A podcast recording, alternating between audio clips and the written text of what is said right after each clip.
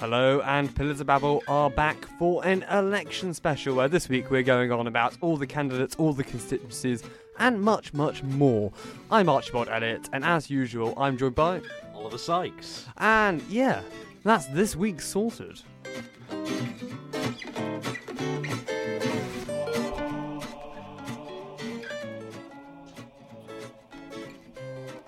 The polls are now open in the 2021 Isle of Man general election.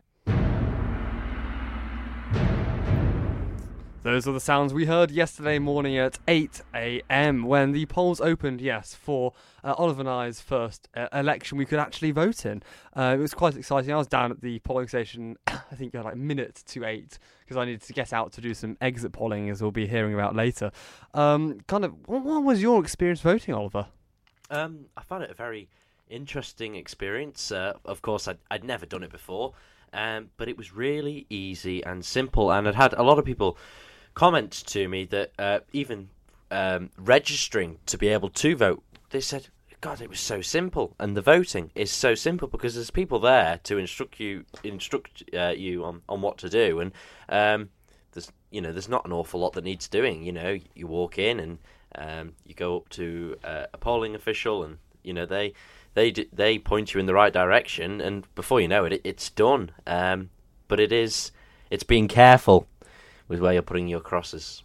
Indeed, it is definitely to be very careful about where, where those crosses are going. But it is in pencil, which was something which quite confused me. I was speaking to a few kind of ele- electors after that, and we were thinking, why is it in pencil? We'd think at least we'd progress to pen because pen is a permanent a permanent ballot uh, ballot there.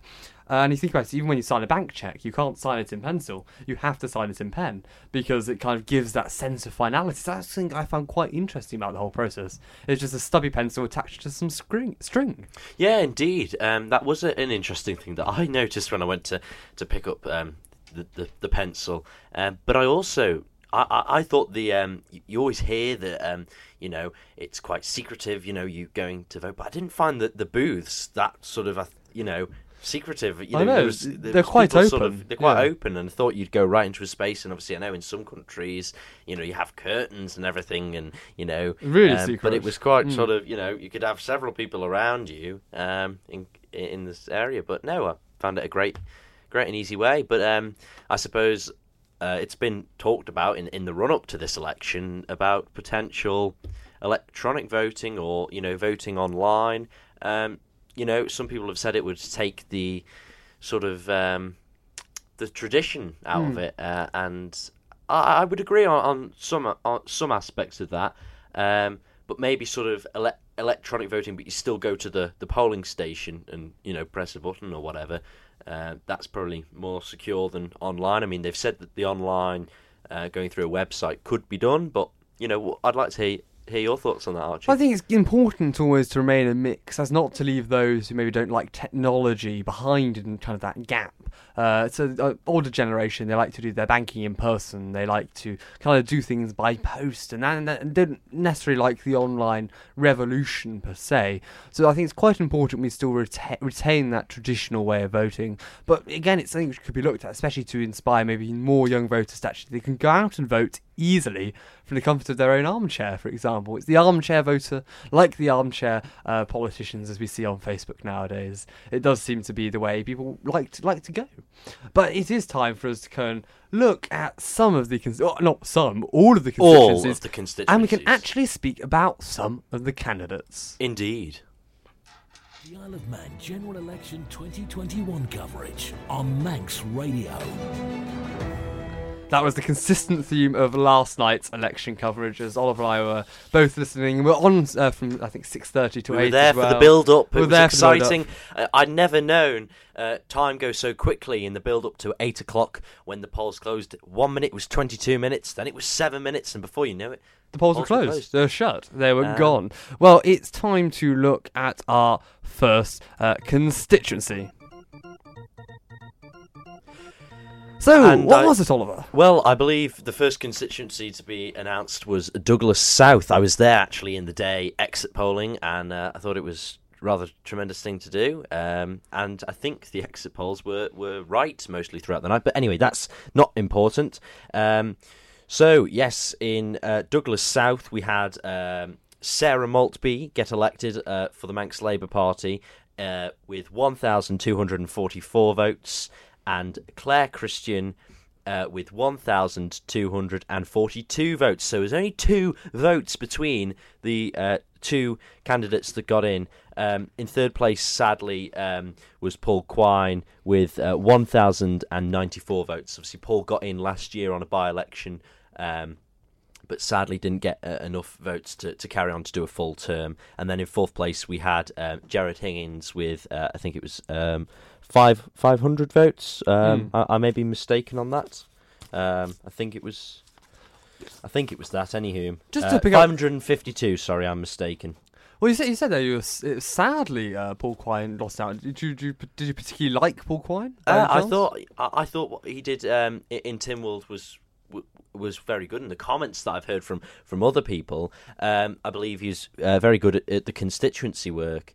Um, so yeah, no, I I, I think um, I think he put his all in, into the campaign. Um, and yeah, I, I mean, you know, it's it's it's difficult when you don't get elected. You know, uh, when you don't get back in. Um, you know, politicians are people at the end of the day, and uh, I suppose it's one of those things. You know, um, we have to move on at some point, don't we? Um, Well, I suppose yeah. It's it's it, well, once you've been voted out, it's hardly time to go in. I know there was uh, going going again. Uh, there's some candidates who stood were voted out and they've restood again, and obviously they've not got in. definitely. Um, but it was kind of an interesting comment. At least I was speaking to some people last night, and it seemed that they, we, in the political world, we thought um, uh, some of the MHKs were setting themselves up going in and kind of like like the likes of Graham Cregeen's is, is totally different constituency, but setting themselves up to be MLCs, which I thought it can't be the case because if you've been voted out by the people. In your MHK role, you don't have the mandate surely to go out and be an I, I was I, I was quite annoyed to hear that um, several you know sort of um, former MHKs or other people saying um, or sort of um, you know. Uh, colleagues of, of Graham's saying, um, "Oh yes, I think Graham should definitely uh, st- stand for MLC." I, I, I don't see why really because uh, the people MLCs didn't want him, yeah, so, why why should we want him and, in and our the, and the MHKs are putting them Hmm. forward as the people's representative. Um, But it is it is uh, straying from our our, s- uh, our strand of Douglas South. So what what do you think of the candidates? Well, I've uh, sort of seen a lot from Sarah Maltby and Claire Christian on social media. I think they've they've used it very wisely. I know Sarah um, put put out uh, in in the uh, January the fourth, I think it was, that she was going to be standing. Um, so she's put in a lot of hard work because you know from the moment you say you're going to be standing. People expect you to be calling round or to be answering questions, and or you know the media want to get in touch with you and and start um, getting sort of um, I, th- I thought it was quite it's quite an early declaration in my, in my view, Well- January fourth. But you know, it's it's early not necessarily in the scheme of the worldwide politics, Mm-hmm. but in the island, it's usually quite quite common to declare like early August, late July is kind of when some people declare. We have even had some this election declare right up. Uh, it's like the day before the thingy closed. Yeah, I mean that's Um, that's too late in my opinion. But I d- I, did find it quite interesting, especially on Sarah's manifesto. There Mhm. was only one, on, at least on her personal manifesto. The Manx Labour Party have a separate manifesto, which I'm not currently commenting on. But her manifesto, which she sent out, mentioned climate change once in doorstep conversations. Which wasn't really the views of her, and then only once in recovery from COVID, looking at they mentioned climate change, and there's no environmental section in that manifesto, which I was quite disappointed on.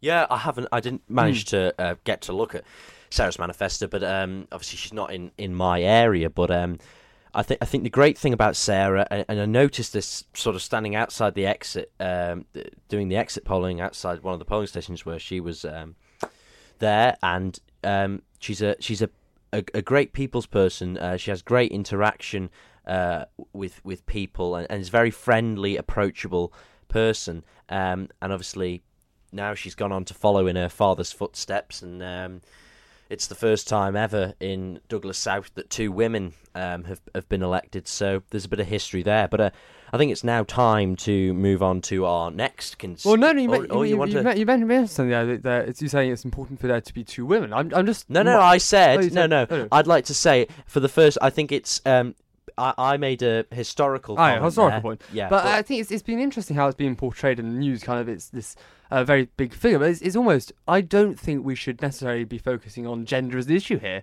Uh, we kind of just we should focus on the people them, themselves because yes, it is maybe a historical fact that yes they were elected.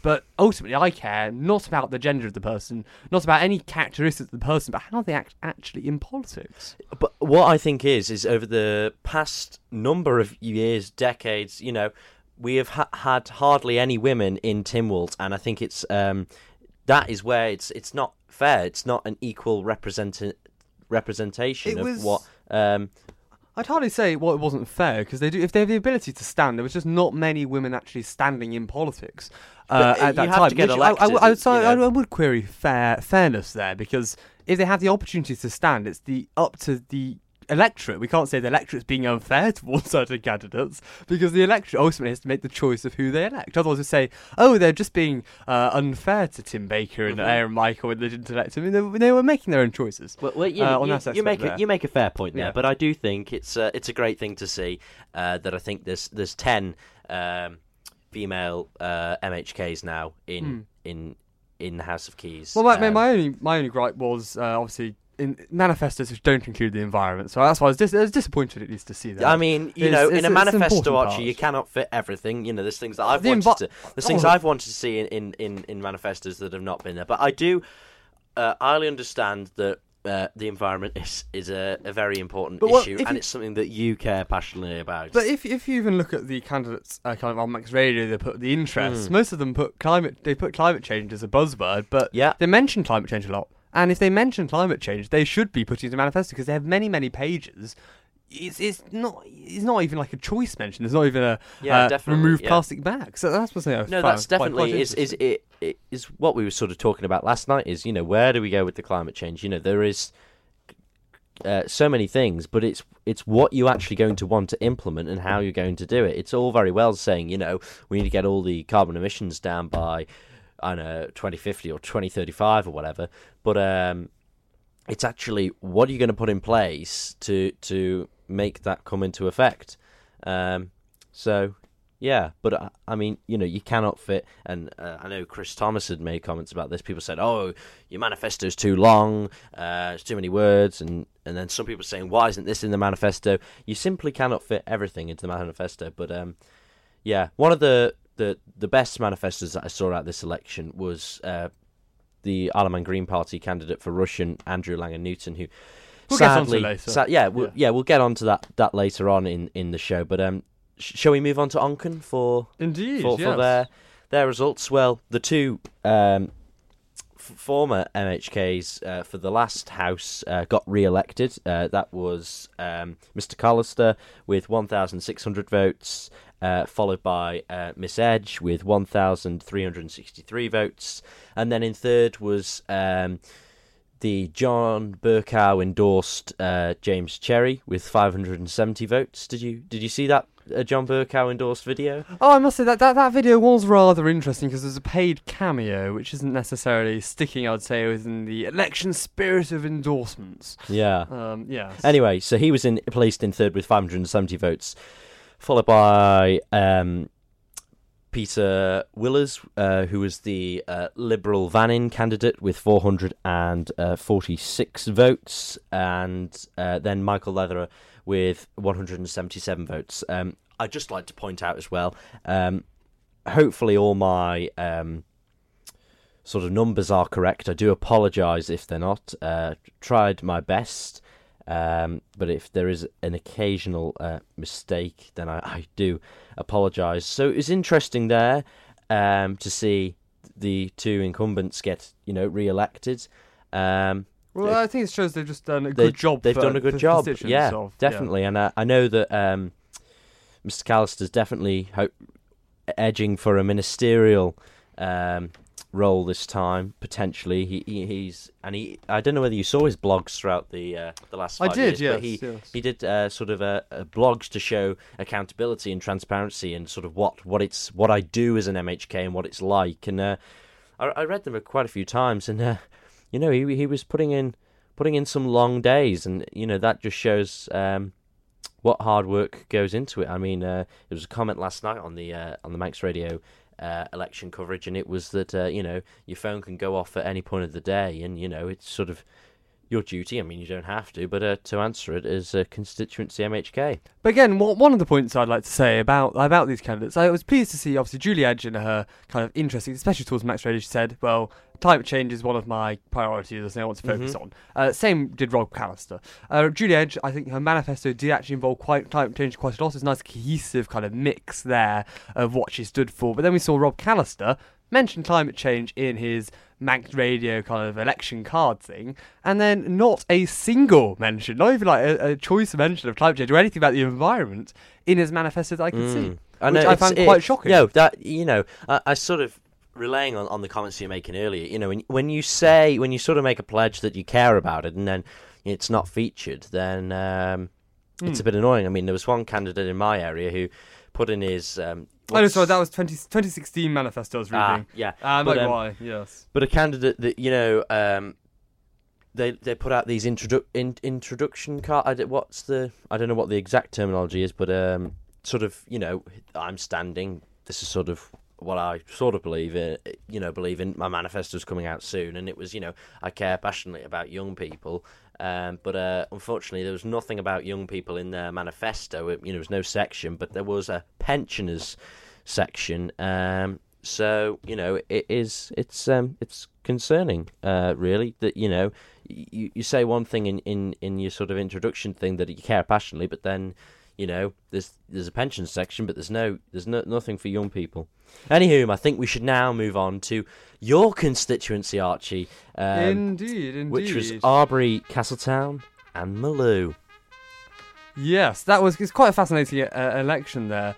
Uh, I suppose you can run run through candidate results quickly first. I say, uh, probably a good idea. Well, in first place was uh, Jason Moorhouse with uh, a large number of votes, 1,980, followed by Tim Glover, former news editor here at Manx Radio, with 1,818, followed by uh, Steve Crowther with 1,484, and then in fourth place, the former, uh, well, he still is, the um, Minister for Home Affairs and Justice, Graham Cregeen, with 730 votes. Hmm. Um, so, um, yeah, your thoughts on on on your area, Archie? Well, I would say it's it was it was an interesting election. I was obviously glad uh, to see uh, Graham Cregeen exit. We had quite a few clashes at the uh, requisition meetings, to to say the least. Uh, I didn't seem like the current can- the current MHK is actually doing a lot um, to push forward. For example, the new school or looking at the airport technology gateway that wasn't really Mhm. dealt with uh, in the past five years. Um, it was again quite interesting to see the uh, manifestos. Um, again, uh, it, it it didn't seem like many were very very strong on particular policy, uh, but it was it, it- it's better I suppose better candidates than last time I'd say around I'd say definitely. Very good. Um, I suppose next we'll, we'll keep moving on because uh, we've got a lot of constituents to get through, and, Indeed. and there's only so long uh, we can go on for. So Rushen is up next. Um, so that that is is my area. Um, so yeah, uh, in first place with a staggering 2,384 votes, four votes is now the longest um, current uh, serving MHK, Juan Watterson, followed by uh, Dr. Michelle Haywood with 1,386 votes. Uh, obviously, Michelle, a newly now elected MHK, uh, former chair of Port St Mary Commissioners. So um, I sort of see why um, Michelle got the support. Obviously, she's had a bit of background in local authorities, and you know, clearly the people. Um, have have put their, their trust in, in her and, and, and decided to to to um, vote for her. Hmm. So, thirdly was was Mark Kemp, uh, who sadly um, stood uh, again and, and didn't get in. Obviously, last time he was within a swing of 55 votes of getting elected, uh, shortly behind the now president of Tynwald, Laurence Skelly. Uh, Mark Kemp got 1,163 votes, and then in fourth place was the Isle of Man Green Party candidate um, Andrew Langan Newton uh, with 1,100 and I think nine votes.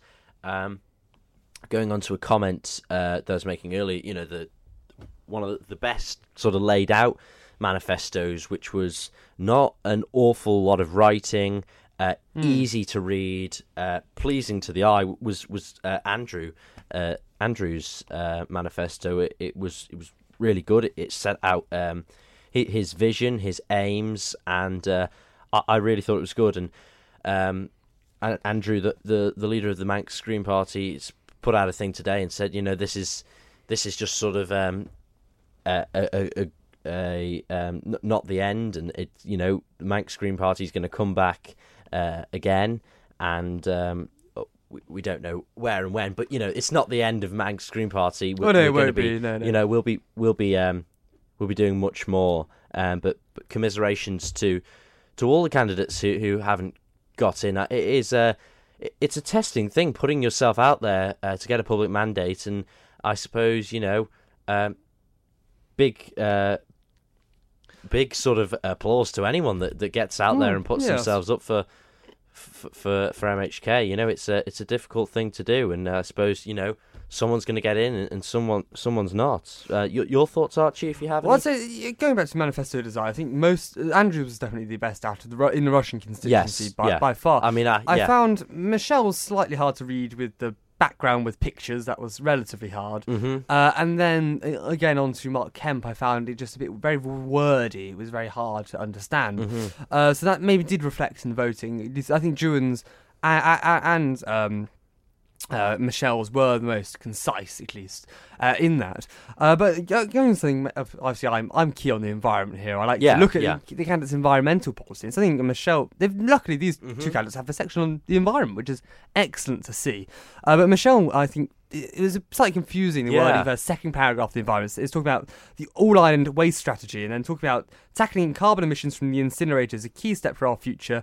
Air pollution monitoring should be in place. And, I, and she keeps on going on about evidence based policy. Yes. And this is not evidence based. Yes. Mm-hmm. We don't know we don't have an incinerator. We have an energy for waste plant, which is entirely different from an incinerator. It burns our energy to make electricity. We do have an island waste strategy, as in it all goes into the incinerator. Mm-hmm. Uh, and air pollution monitoring is in place in the incinerator. You can go onto the website and actually view what the air pollutants that are coming out of it are, which are actually relatively low.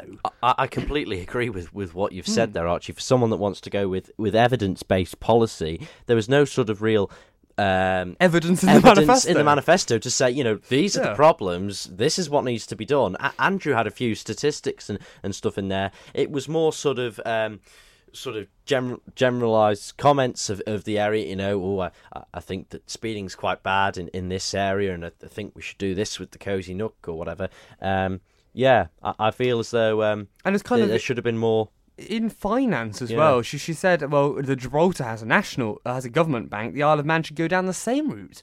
I don't think a government-owned bank is a good idea necessarily because you do sort of you can you can argue it's at arm's arm's length, but there will still be have to be some sort of political oversight towards that. And it's better, I think, run by a private institution, personally, because banking, that's how I think it works better, much, much there. Uh, so I did find her, um, and it, it's just kind of her manifesto wasn't very evidence based, nor did some of it actually work in what I say. I think during manifesto, it was slightly more brief, but it was uh, obviously it's, it's not more brief than Michelle's, but it's more brief than others I've seen. But I quite liked it was quite a clear layout. Yeah, definitely. And he, he does again have it have experience. like, Um, and kind of looking at the environment section, I thought it was much much better put together. He was kind of saying, well, he what he supported doing in Tynwald and what he wants to go and carry on doing. So it's like he supported the uh, carbon neutrality by 2035. Well, he if he's re-elected, he'll support cheap loans to re encourage people to install solar panels. Yeah, et cetera, it's et cetera. great, yeah. and there was some nice at least policy in there. Yeah, so just definitely. comparing those two candidates, obviously we're more down south based, so I know more about them. I can Yeah. comment more. It was quite interesting to see the lack of evidence, and then it just it just didn't make sense. Yeah, I mean, we saw Juan get an overwhelming Hmm. support within the constituency. I think if you sort of graded it all Ireland, he got the actual most amount of support. Uh, But most most number anywhere of votes, Yes. but the person with the highest percentage of votes was not Juan. right. Okay. I've forgotten who there was. It was mentioned on the update, Manx Radio update when I Right. was on the way okay. in. But um, yeah. yeah. But um, I suppose you know he was speaker last time. That sort of puts a bit of um, restriction on sort of you know questions you can ask and sort of constituency kind of work. Um, will he go for speaker again this time? Um, who knows? Mm. Um, but you know, that's that's up to him. But uh, you've always got to bear your you know your constituents in, in mind. On on you know that's what I personally think. Um, Yeah, who knows? I, agree. He I might, agree. he you know, Mhm. uh, people have said, "Oh, I think Juan would be would be good for chief minister," but uh, I'm not entirely sure he I wants think to he, go I down think that he route. may be running for speaker again, but we'll wait and see. We'll wait we will, and see. we will definitely wait and see. So, Mov- moving on to our, our fifth constituency that was announced last night, that was Douglas Central. Um, so first up, uh, with in in fir- with the most amount of mo- votes was was Ann Corlett with uh, 1,400, followed by Chris Thomas with 1,319. And then it was a D- Damien Chiapelli with 951 votes, and then followed by uh, Sarah Hackman with 369. So we saw the the two uh, incumbents re-elected back into the House of Keys, um, with with with a fair with a fair few few amount of votes. Um, yeah, It was it was an interesting election. I think there was again I had another gripe about the manifestos. Chris Thomas didn't mention uh, climate change in his manifesto uh, that I could see, uh, nor did he mention the really environment section, which I was Yeah. disappo- disappointed in. Uh, considering it's 2021 and we, environment is kind of the key aspect, really that key turning point where we need to actually start dealing with it. And lots of the candidates they speak about climate change and they don't necessarily have anything in the manifesto. And you you said earlier, well, they can't necessarily fit everything in the manifesto, but they managed to fit such issues which we think are just trivial that yes, they do actually have space to even put a brief mention. It's something which should be on politicians' minds when they go out to declare their candidacy. definitely, definitely. Um, I, I, I feel as though it, should, you know, if if you if you mention it um, as one of your most important issues, and you know it's not featured, then why Well, isn't it featured? I think Ann Corlett had a nice, nice again, a nice section on that, uh, kind of looking looking at what, asking some key questions and looking at key decisions that need to be made. Again, not not so much policy, but none of the manifestos really had policy in. So it was again nice to see at least they, she had a section on climate change. It was more hefty than most of them, at least at the last election. There was like one or two, and they were all about, oh, we should just add a tax on plastic bags. But now at least it seems it is becoming more mainstream. Yeah. But it's disappointing to see that still in some manifestos it's not yet making an appearance. Anywho, we're going to now move on to Middle. Middle was a, a very interesting constituency um, as they had a, an MLC standing for, for MHK, and uh, she topped the polls. It was Jane Poole Wilson with a remarkable 1,788 votes, followed by former Manx radio broadcaster Stu Peters with 965 votes. In third place was Alison Lynch with 792 votes, followed by Kieran Hannafin with 553 votes, and uh, then it was followed by David Fowler with 163 votes. So, very interesting area. Um, yeah, your thoughts, Archie? Well, I'd say, uh, just looking first at man- manifestos, I quite like Jane Poole Wilson. I think is a Yeah. very, very strong candidate. I was glad to see she was elected yeah. into the lower house, but I think she can do more work than she could. Uh, obviously, scrutinising legislation and Legco, she's very, very good on that aspect. Uh, she again, I like to see that there was a good climate section policy in her manifesto, and she's a very strong candidate. So I'm glad uh, she got in. That was very so good. I, yeah, uh, with with Stu, on the other hand, obviously there's nothing about the environment. He's a disbeliever, kind of in climate change, which was disappointing because I think the rest of his policy, what he stood for, I did actually agree with. He was standing for kind of common sense as accountability, as he always said. He's a common sense and, candidate. um, tackling the woke agenda. Ta- tackling the woke agenda, which I entirely agree with. So I think he did, and I'm not being I'm not being ironic here. If you think I am, He's Uh, definitely he, not. He, he, was, he was actually, I think, Archie's not. he was being a decent candidate. Apart from the environment aspect, I think he, he was generally looking at scrutiny, looking at uh, taking kind of looking at civil service, kind of looking at taking away uh, the pa- uh, kind of the patronage, not patronising, all of those kind of aspects. Looking at making government more efficient is something I think we can all get behind, and looking at making government more transparent, more more trans- uh, kind of efficient, and increasing the scrutiny level, which I think is something important we need to do. Well, Stu certainly put out some interesting uh, comments into the public domain over the, the past couple of years, and it'll be interesting to see how he gets on uh, in the House of Keys and Tynwald. Um, he'll be a, a great person to sort of uh, keep your eye on. I'm sure he'll does- have lots yeah. to say. Um, I And wish he- him the best of luck. Indeed, and he, he does actually see. And this is something which is, I think, good, interesting about him. He, he does. He also expose virtue signalling in the aspect of a politician can put all these fancy words, but if it doesn't seem anything, he'll call them out, which I think is good. How much Yeah. with? No, He does want to increase Yeah. scrutiny, which I think is, Yeah. is a good thing. That is a fair fair point. Next up was was Douglas North. It was a a very interesting area last night. Um, I wasn't quite I wasn't surprised when um, obviously um, David Ashford topped the polls with 1,567 votes, um, followed by um, John Wannenburgh with uh, 753 votes. Uh, then it was followed by Ralph Peake with 642 votes, and um, then was um, Kevin Oliphant Smith with uh, uh, I, I want to get the right, the correct uh, number of, of votes there. I can't quite actually read my writing, so I'll I'll just quickly uh, Oh, oh. re- research that up. Uh, I don't want to miss him off there. Um, but Archie, your thoughts on uh, David Ashford getting re-elected and uh, a, a new uh, MHK in that area with uh, Ralph Peake not getting re-elected? Um, John Wannenburgh. Well, he definitely increased. Uh, David Ashford definitely increased his. Um, what's it called? He increased the number of votes he got, and I was glad to see, kind of on his manifesto, that the first thing really talked about was the climate change agenda. As that's something obviously very important uh, to look at, and he, he is generally, I think, he's he's, he's he's a good politician in that regard, and it was good to see kind of he increased his votes. It showed he did obviously something for the constituency. Uh, John uh, Wannenburgh is obviously a newcomer uh, to the uh, election scene. Uh, is he, he's not really is he a newcomer? I can't remember. He's, he's new to the House of Keys. Here we are. Um, I have the. oh yeah, yeah. Yes, go- go sorry, I ahead, did have the right number down. It was just there was a two uh, two numbers next to next to the, the number, so I didn't want to get it wrong. So it was uh, David Ashford with 1,567 votes, followed by John Wannenburgh 753 votes, uh, Ralph Peake with 642, and then Kevin Oliphant Smith with 492. Mm. So just getting it getting Well, yes, the numbers uh, right there. Uh, John Wannenburgh did have some very striking photos within his manifesto, and hopefully does seem to go and actually go and deal with these. Uh, one was obviously the flumes at the NS- NSC pool, Mhm. uh, seeing them in disrepair. It's, it's quite striking photos he used here to Yeah. just show an expose on the incompetence of the Department of Infrastructure and what they've been doing.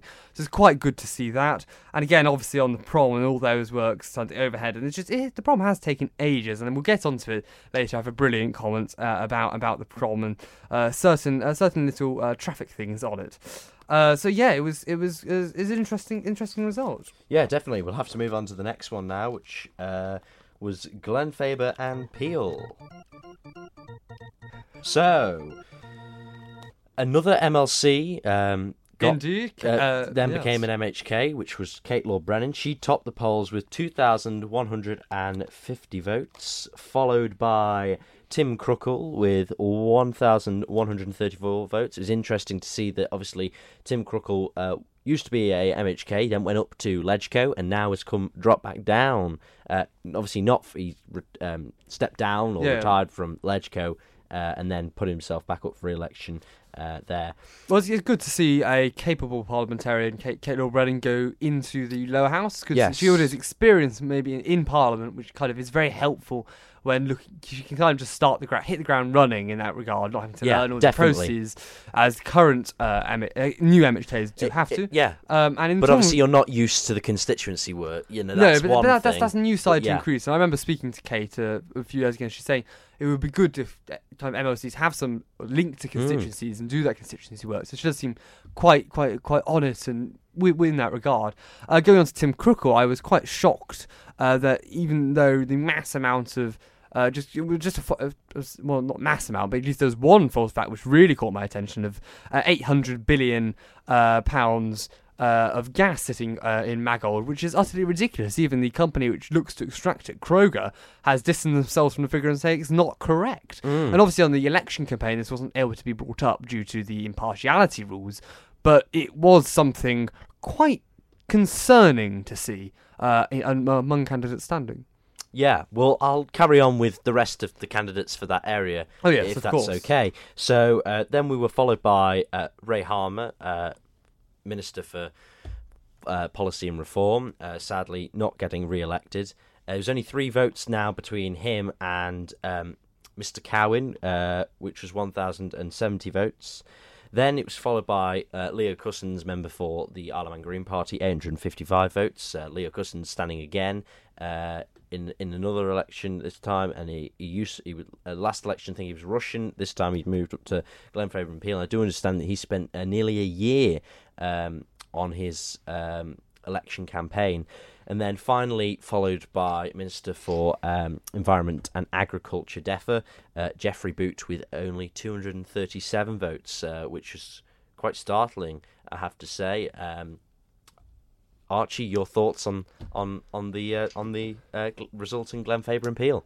Well, I've given uh, already an initial thought there, um, and going on to maybe obviously Jeffrey Bruce. It, I, uh, it might it might surprise you. I thought it was actually a shame he didn't kind of get. I thought he's, he's much better than a candidate in my opinion than Tim Crookall was. Uh, although yes, over the past few years he has actually massively reformed his views on climate. He used to be more sceptical about climate. I think two years ago, and the climate coalition was then set up afterward. Um, and then he has over the years actually got better, and he does. Uh, he's one of those. He's an interesting politician, But um, but he hasn't yeah. really had the backing of of of of the of, the constituency, obviously. and or Tim Tynwald's throughout the past five years. There's been a a, a decline in, in their support of of him trying to pass things. Um, Well, it's more the de- uh, I think it was uh, lack of the department because we were talking Yeah. about this last night. It's obviously we think we always blame the ministers, and I find it fascinating. Blame Mm. the ministers. Obviously, some of them, yes, they don't really look at the briefs and everything, which Jeffrey again hasn't done in certain aspects. Um, but we look at we look at them having done the briefs, and we'll come on to Tim Baker later. Uh, so Jeffrey, I know over the past few years he hasn't necessarily followed the he hasn't necessarily read the briefs, and he's not so knowledgeable about it, which is why I wouldn't put him in necessarily the department of uh, environment. He might be better elsewhere. Um, but it is again the civil servants provide the legislation, or the CEOs of the department push it forwards. And really, it is almost like I've mentioned this again and again. It's a Humphrey Appleby situation in the Isle of Man. We see the civil servants taking on the main policy-making role when it really should be down to the politicians. Um, and we were even talking about this last night. The um, again, we see this uh, the uh, the uh, chief of communications for the government taking a very central aspect and kind of really controlling and limiting aspects to the ministers, which is ridiculous. I think, at least in my view. yes, I, I think we'll keep keep moving Keep- on keep- with uh, keep on the moving on with the results. Well, the fanfares sounded for Ayre and Michael now. So It keeps Alf going. Cannon tops the polls with 2,117 votes, followed by Tim Johnston, uh, 1,203 votes. He was then followed by Tim Baker with 709 votes. Uh, then he was followed by um, Duncan Livingstone with 517 votes, and then followed by no, I'm I'm wrong there. Sorry, uh, it was uh, sorry. Tim Baker was followed by Paul Weatherall with 540 votes, followed by Duncan Livingstone 517. Then uh, Phil Corkill 378 votes.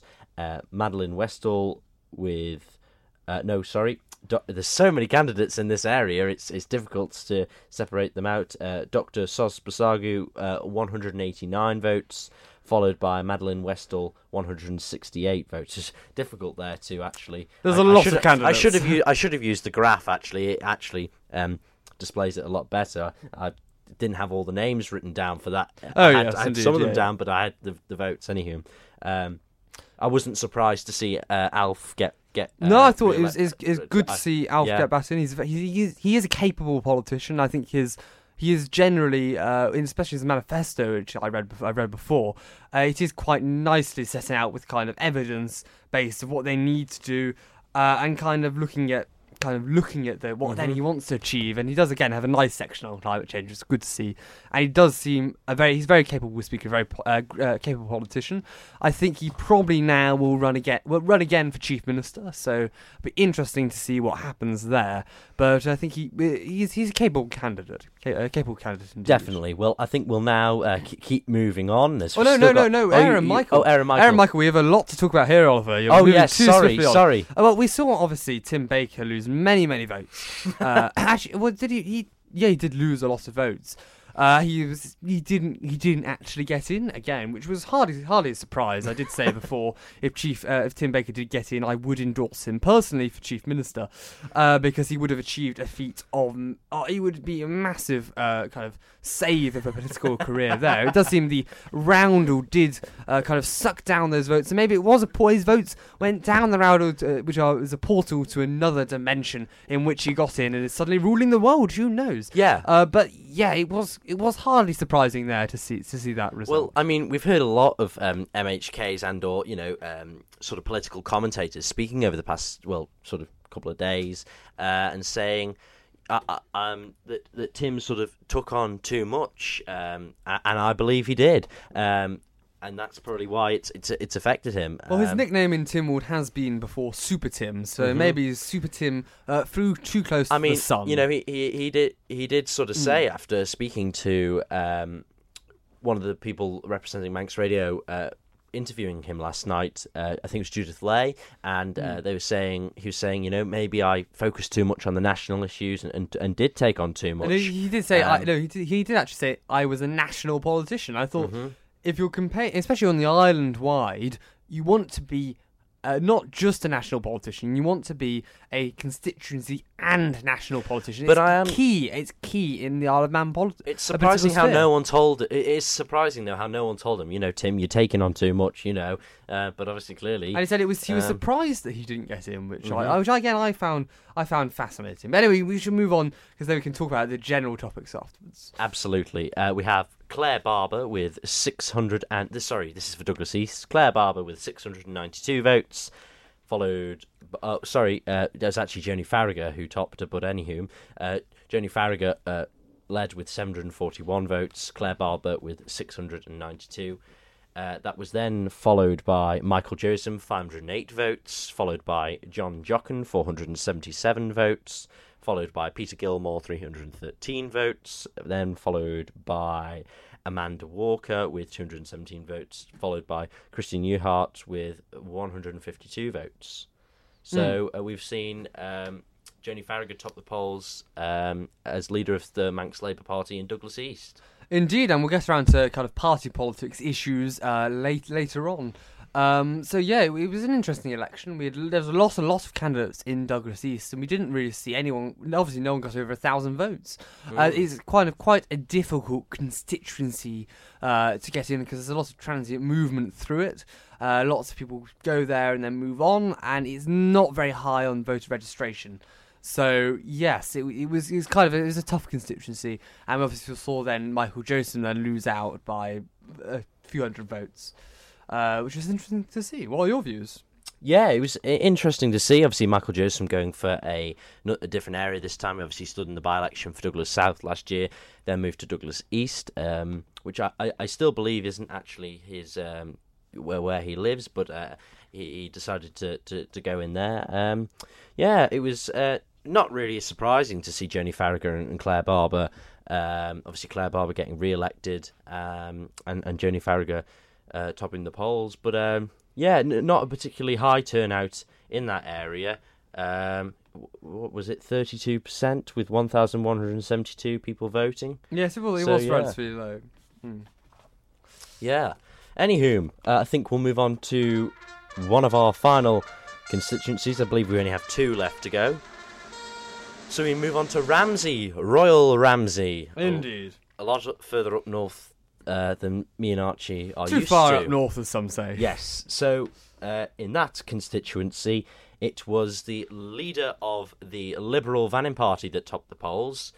Uh, a bit of a different change to 2016 general election. Indeed, Um, yes. So Lawrie Hooper topped the polls with 1,657 votes, followed by Dr. Alex Allinson with 157 votes. The two incumbents staying Yes. in place. Yeah, but they've swapped around. Indeed. Um, then it was followed by uh, Robert Cowell, six, uh, 679 votes, followed by Liam Parker, 664 votes, followed by um, Mr. Mann, 500, uh, Simon Mann, followed by uh, with 555 votes, followed by um, Erica Spencer, 438 votes, then uh, Leonard Singer, 405 votes, and Leah and uh, Jonathan Kinrade, uh, 345 votes.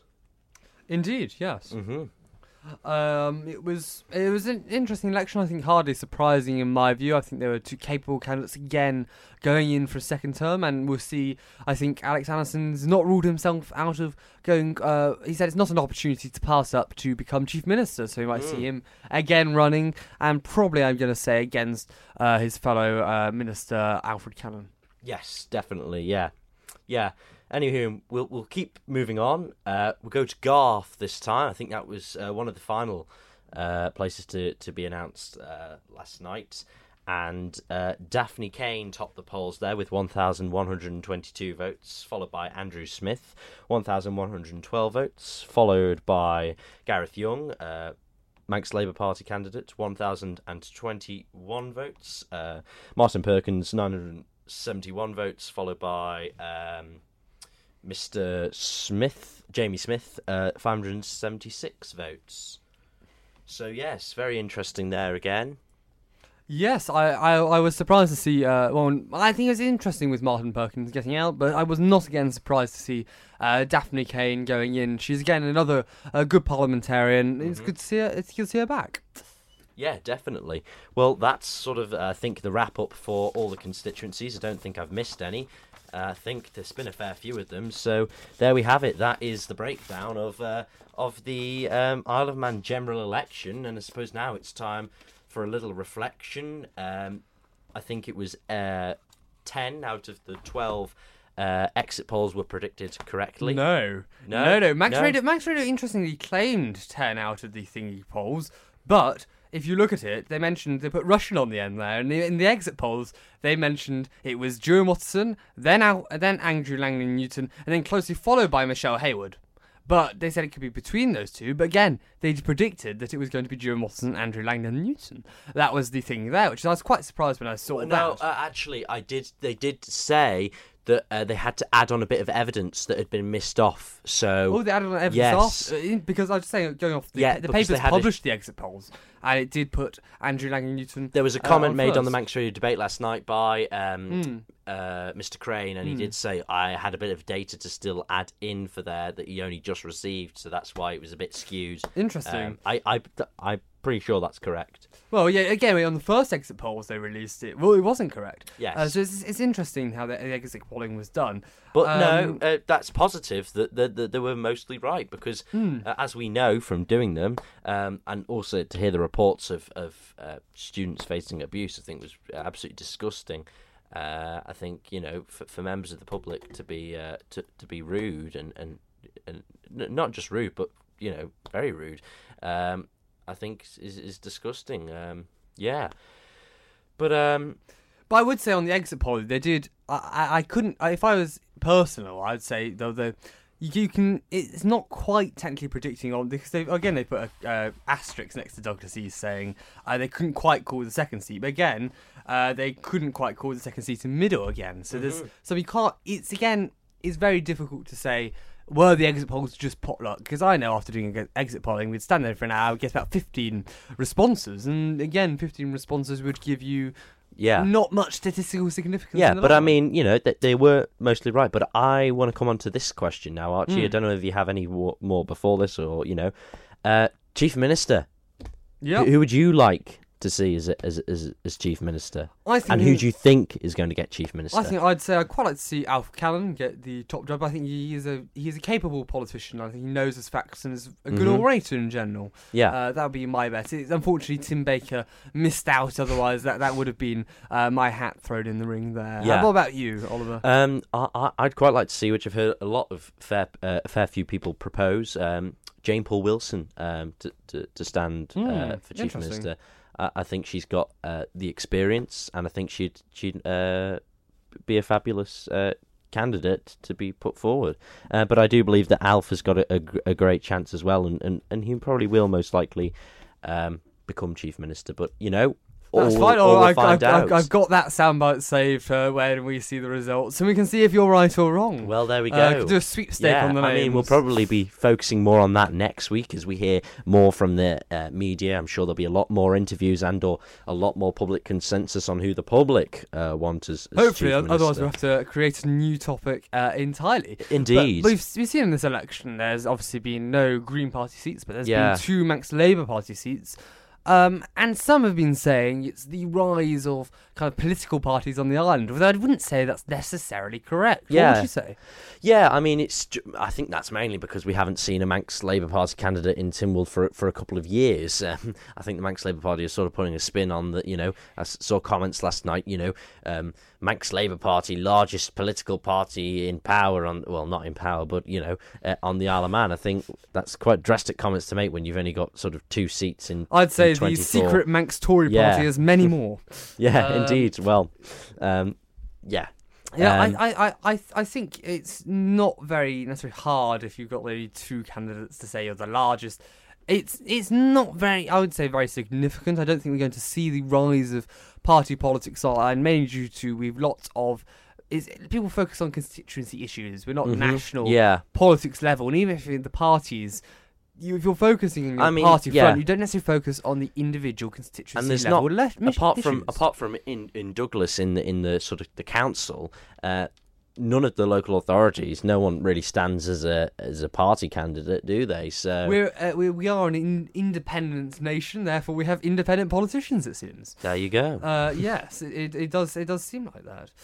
Um, but again, I, I, I think it was it was definitely a fascinating uh, election. I'd be very interested to see when obviously the chief minister, those throwing the hats in the rings, uh, push it uh, put it out. I'm not sure when the first Tynwald sitting from memory is. I, think, it's, n- re- ne- next next, week. week. It's Yeah, relatively yeah, soon I from think memory. It's the twenty. I'm not sure. But I'm sure the uh, Next- civil servants will have already produced the uh, Programme program for for government government. Well, today. like It'll be finalised yeah. and put in Yeah. uh, already. oh yes, they've they've they've um they've looked at all the, the manifestos and that's how they do it. You know. Uh, But that's apparently what we've heard. So I, I don't think they'd ever confirm or deny that. They'd probably deny it even if it is true. Oh, in- absolutely, in that regard. absolutely.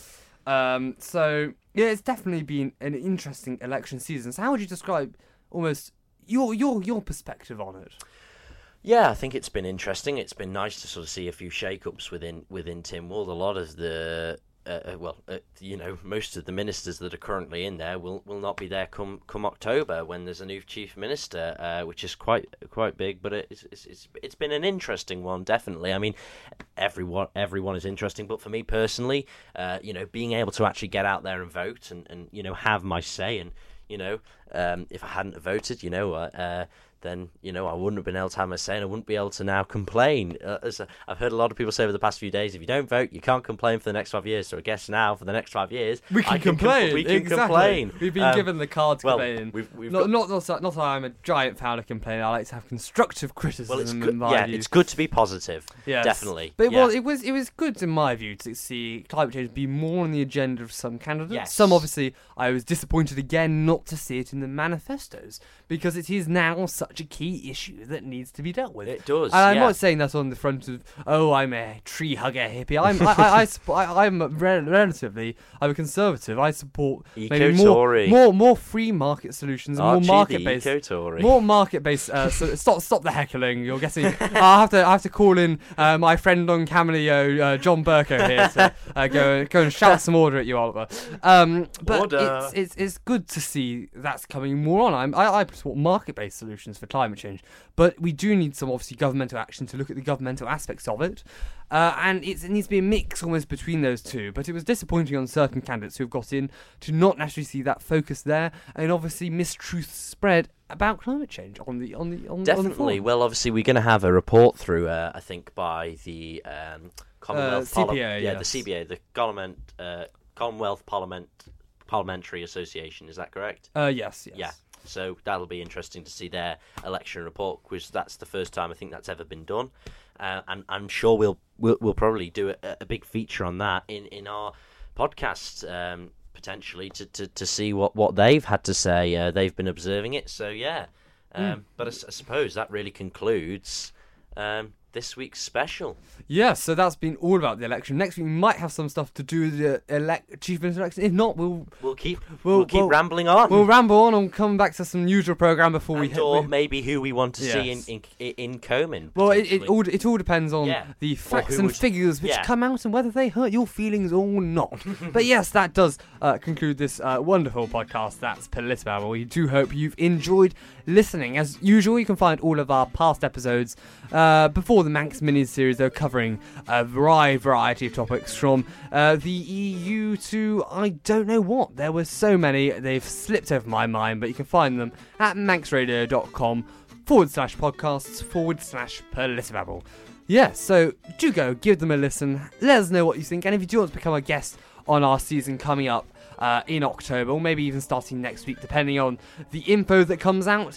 Do get in touch and let us know, or if any topics that you want to suggest we cover, do let us know. We'll try and break down them for you and encourage more youth engagement. You've been Politibabbled.